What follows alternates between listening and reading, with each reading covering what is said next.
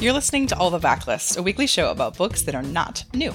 I'm your host, Vanessa Diaz. This is episode 377.5, and today I'm going to tell you about a few backlist titles for Hispanic Heritage Month. But before we get into that, let's hear from our sponsor. So I was really jazzed when I saw that it was time for me to record another episode of All the Backlist and that my episode lands on Friday, September 16th because a couple of reasons. The 15th and 16th happen to be the Independence Day of several Latin American countries. I, as you probably know by now, am Mexican American and it is Mexican Independence Day on today, the 16th. So I did indeed consider opening this podcast with a good old Mexican grito, but figured I would have some more respect for your eardrums than that.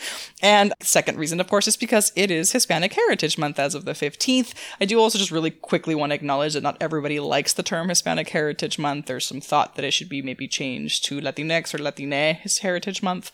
Um, there's lots of complex things to explore there. This podcast is probably not the place to do those, but what I do know is that I love to celebrate today, this month, and year round the work of Hispanic, Latine, Latinx authors. And so that's what we're going to do today.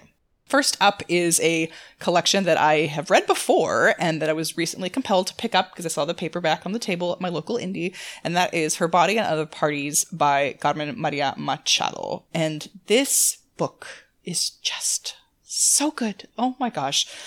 Trigger warnings for this book. I do definitely remember there being mentions of partner abuse and of sexual assault. It's been a while since I read the collection all the way through in its entirety, though, so I don't remember all of the trigger warnings and how graphic they get, so definitely approach the book with caution if that is an issue for you.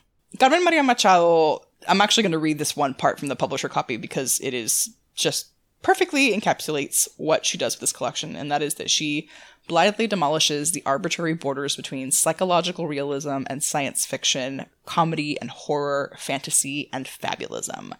And if I had to describe it in my own words, it's like she takes all of these genres and feelings and vibes and emotions and just melts them down in a pot and then like just shoves her hand into that mixture and then whips it out and flings the drippings from her fingertips onto the wall and like that's her art. And i just absolutely reenacted that that you can't see and i don't know that that metaphor even curls all the way over. I it's just she makes me tongue tied and i love this particular collection so so much. I'm going to tell you about a few of my favorite stories. There's this one that i believe is called inventory now that i think about it where she a woman interview uh, not interviews but inventories again, I always mess up words at least once in my podcast recordings. Uh, she inventories her sexual encounters with lots of different people as this this plague basically is going through and demolishing humanity slowly but very very surely. And through these interactions that are sometimes just as sparse as like a few sentences, sometimes a little longer, we just learn so much about connection and like our our need to connect with other people about loneliness about identity like it just the structure of the story is really what got me but how you how much you learn through the course of what very much at first just feels kind of like a laundry list of the people that someone has slept with that are ultimately so revelatory at the end when you get to like where you know this is heading. It is also super triggering because it's you know talking about a plague and quarantining and having to check like physically check the people you're interacting with to make sure they're not about to give you a disease that will kill you and for you know living in this really unfortunate intersection of you know covid monkeypox possibly polio. Like of course it's you you might have some feelings reading the story but it is such a wonderful story even in spite of all that that again it's just like that human connection thing. There's a novella length story called Especially Heinous that many of you may already know, you know, where I'm headed with this, in which Machado reimagines, you know, every episode basically of Law and Order SVU, but like takes it to a whole different place that only Carmen Maria Machado's brain can, and that's all I'm gonna say. the story that really slapped me in the face though so much that I like very melodramatically had to put the book down at a coffee shop and just like think about it and then text friends about it, like the whole nine, is called The Husband Stitch. It's the first story in the collection. It is sort of a reimagining of the uh, horror story slash urban legend of the girl with the green ribbon. I think that's what it's called. If not, it's, you know, very close to that. And it's about this woman who meets, I think at a high school party, her, like, you know, high school sweetheart who she does eventually, you know, go on to marry quite quickly and they spend the rest of their lives together. It is one of those that the connection was like white hot from the moment they met they get down to the get down, you know, physically, and then the rest of their marriage is like this. Like they're both very voraciously into each other physically. It is a very consensual and like deeply satisfying, you know, sexual relationship that they both have with each other. Lots of sexy times in this story. But it's told interspersed with like, oh, have you heard the one about where you hear like a story and maybe even like urban legend about a woman, usually a mother or wife. And so you're getting, you're seeing her marriage as it progresses in what is ostensibly a very good marriage. It's they, you know, relatively a relationship of equals. They both are, again, have a really great sex life, but they also, like, he's a good father and a good partner in so many ways. But the one thing that is, mm, like, you know, kink in the armor is that she has this green ribbon around her neck. And from the day they've met, she's like, the one thing I ask you, like, I will give of myself body and soul to you in all the ways, but do not ask me about the ribbon and do not touch the ribbon. And so, of course, this husband who she loves deeply and who in so many ways is, you know, like the perfect partner, does from time to time still try to unravel the ribbon, to touch the ribbon, ask her about the ribbon. And this story, again, just smacked me so hard in the face. I had to sit and like read discourse about it online to like see if other people were picking up the things that I was because it just says so much about what we as women like get to keep for ourselves about boundary setting and how we are or not allowed to put those up about what safe spaces really look like and spaces that we think are safe are often not how even you know the good ones can often really really hurt us and make those spaces unsafe and it's just so fantastic that again i did the dramatic like i have to you know, put this down and like stare off into the sky while I ponder the meaning of life. but that's the kind of writing that Carmen, Carmen Maria Machado is capable of. So pick up that story collection. So good. Again, that's Her Body and Other Parties by Carmen Maria Machado. Moving right along is The Vicious Deep by Zoraida Cordova, which is a story that I'm absolutely including because I just saw the live or the trailer for the new live action remake of The Little Mermaid starring the ridiculously talented Halle Bailey. If you have any feelings besides good ones about her casting in that, just kindly take a seat. Uh, if you are on board and would like to have even more mermaid fun, let me tell you about this merman story. It's so much fun. It's this fantasy. Um, I met Zoraida Cordova at Book Riot Live, RIP, the, the event that once was um, in New York City, after hearing her speak on a panel. And then I found out that she writes urban fantasy about brujas. And so I was like, yep, I'm in line. I'm going to go get her, you know, have her sign my books. And then, of course, you know, she was lovely, but she was all sold out of all the Brooklyn Brujas books. And so I was like, well, what else can I buy to support you? She's like, well, this is the series that like really really kicked off my career. I believe in, in general, maybe, or maybe specifically in YA, but it's this collection, the first of which is The Vicious Deep. It's about a teen a boy named Tristan who lives in Coney Island. He is a lifeguard. He's like a very, I'm sexy and I know it, haughty character and he again is a lifeguard. He is lifeguarding one day on that's got you know perfect weather. It's like sunny skies, the seas are calm, everything looks great. When in an instant, very unpredictably, something just changes and the tides turn, the seas become choppy, the sky turns like an ugly color, and then he sees that someone is in need of assistance. Someone appears to be drowning, so he goes out to like you know do the lifeguard thing, and then boom, wakes up three days later in a hospital with very little to no recollection of how he got there, like what happened.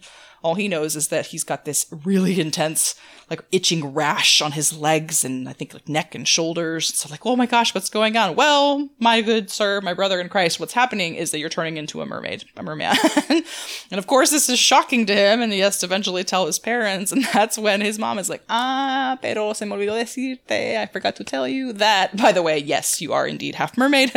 he finds out that his father is human, but that his mother is a mer person. She left the seas behind to like, you know, come be with her, her husband, her partner. And also, by the way, in addition to the fact that you just found out you're like a mer dude, you are also the grandson of like the king of the sea, sea king. And also there's this challenge that's been issued and you have to go partake and win it because you're like gonna inherit this title of, you know, sea king and like hijinks ensue.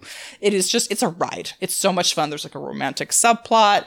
It's very sea adventure and a, a little bit cliffhangery. You've got, you know, two more books to make it through. It's like a competition. It's just so, it's so fun. It's so much fun. And it's a series that I don't actually see talked about very much anymore as Zoraida Cordova's career has progressed, you know, which of course I love for her. Um, I love the Brooklyn Brujas series. I love the Inheritance of Orquídea Divina and the Incendiary books, but I don't see as many people talking about, you know, this series, which really was really, really huge for her at one point. So if you want to have some fun with some mer people, uh, definitely definitely check out The Vicious Deep, which is the first in this series by Zoraida Cordova. And last but not least, yes, I'm sneaking in a third. I have a few minutes. We're going to do this. is an Afro Latina author whose work I super love, and that is Aya de Leon. And this book specifically is A Spy in the Struggle. I wanted to include this today because Aya de Leon actually has a middle grade debut out, I believe now, that's called Undercover Latina. And it is, again, a middle grade book. It's about this middle grade, or a Latina teen spy, not a middle grade spy, but sure, a middle grade spy who goes undercover as a white girl to stop this white supremacist terrorist plot. And like I've heard from many people that the audiobook is great, so I can't wait to get into that. But A Spy on the Struggle is a spy thriller about feminism and climate change and corporate justice. And so the main character is Yolanda Vance. She has been hustling all her life to try to get the hell out of poverty. She makes it through prep school. She makes it through Harvard Law. And now she's working at this muy, very fancy, prestigious, like New York law firm. And then one day that law firm gets raided. It turns out that her corrupt bosses are, you know, corrupt. so she has to basically give them up to save her career and then kind of gets voluntold to work for the FBI and quickly learns that they want to send her undercover, a job that she is absolutely not trained or ready for. But the FBI wants to basically have her infiltrate this teen activist group back in her college town that they have labeled as an extremist group. Yolanda wants more than anything, really just to put this case to bed. You know, she wants to get to the bottom of things, get that W, go back to corporate law, you know, vámonos. Pero the group claims that this biotech corporation that's being funded by the Pentagon is doing major damage and like exploiting the neighborhood. And then this like romantic entanglement happens, and then a suspicious death happens, and Yolanda's just starting to have a lot of questions about, you know, what's really real. Like, what what should she do? What is the truth? Who is lying? Who is telling the truth? I mean, her choices really come down to like, does she betray her community, you know, her people, the people that made her, or, or does she make enemies out of one of the most, you know, powerful, powerful, powerful um, organizations, you know, in the world, in the FBI? It's just so fun. It's it's it's great. I loved I've said this so many times and will continue to say it that I grew up reading so much mystery. I loved cozies. I love spy thrillers. I love all things like espionage and heisty, but it took a real long time to get to see myself in some of these books. And it's, it's just so nice to see so many of the genres of book that I thought I was never going to see myself in now written by all these fantastic Latina writers. And so there are three of them for you today that I hope you will explore and celebrate, not just today, not just in this month, but, you know, year round, like I mentioned. And that will do it.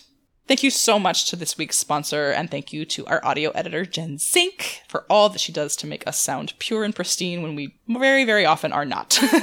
thank you as well to the listeners for listening. For more recs or general bookishness, check out bookriot.com, and don't forget to check out our full stable of podcasts at bookriot.com slash listen, or you can just search Book Riot on your podcast player of choice. You can find a list of all the books I mentioned today in the show notes by visiting bookriot.com slash all the books. And if you're a fan of all the books and all the backlists and you want to show us a little love, please consider leaving a rating or review on Apple Podcasts or Spotify. We really appreciate those reviews since, if, of course, they help other book lovers come find us. And if you want to find me, I am mostly on the gram these days at Buenos Diaz SD. That's B U E N O S D I A Z S D. And until next time, happy reading.